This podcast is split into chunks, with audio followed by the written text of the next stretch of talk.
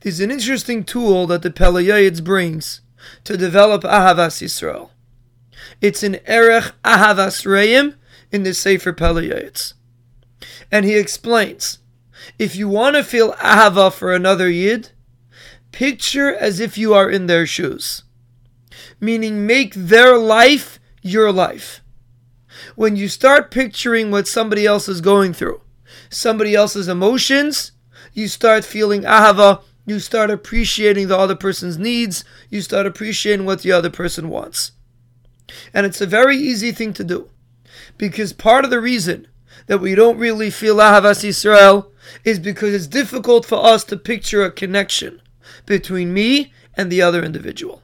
But when I put myself in his shoes, let's say I needed the loan, let's say I needed the job, let's say I needed the ride, let's say I needed the shidduch, how would I feel if I was in that situation?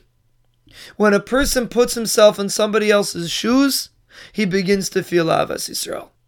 And that's really what the Torah is referring to when the Torah says, Ve'ahavta l'reacha kamecha. Love your friend like yourself. Put yourself in his shoes. Do you want people to say nice things about you? So say nice things about others. When you act it out and emotionally feel it, it becomes easy.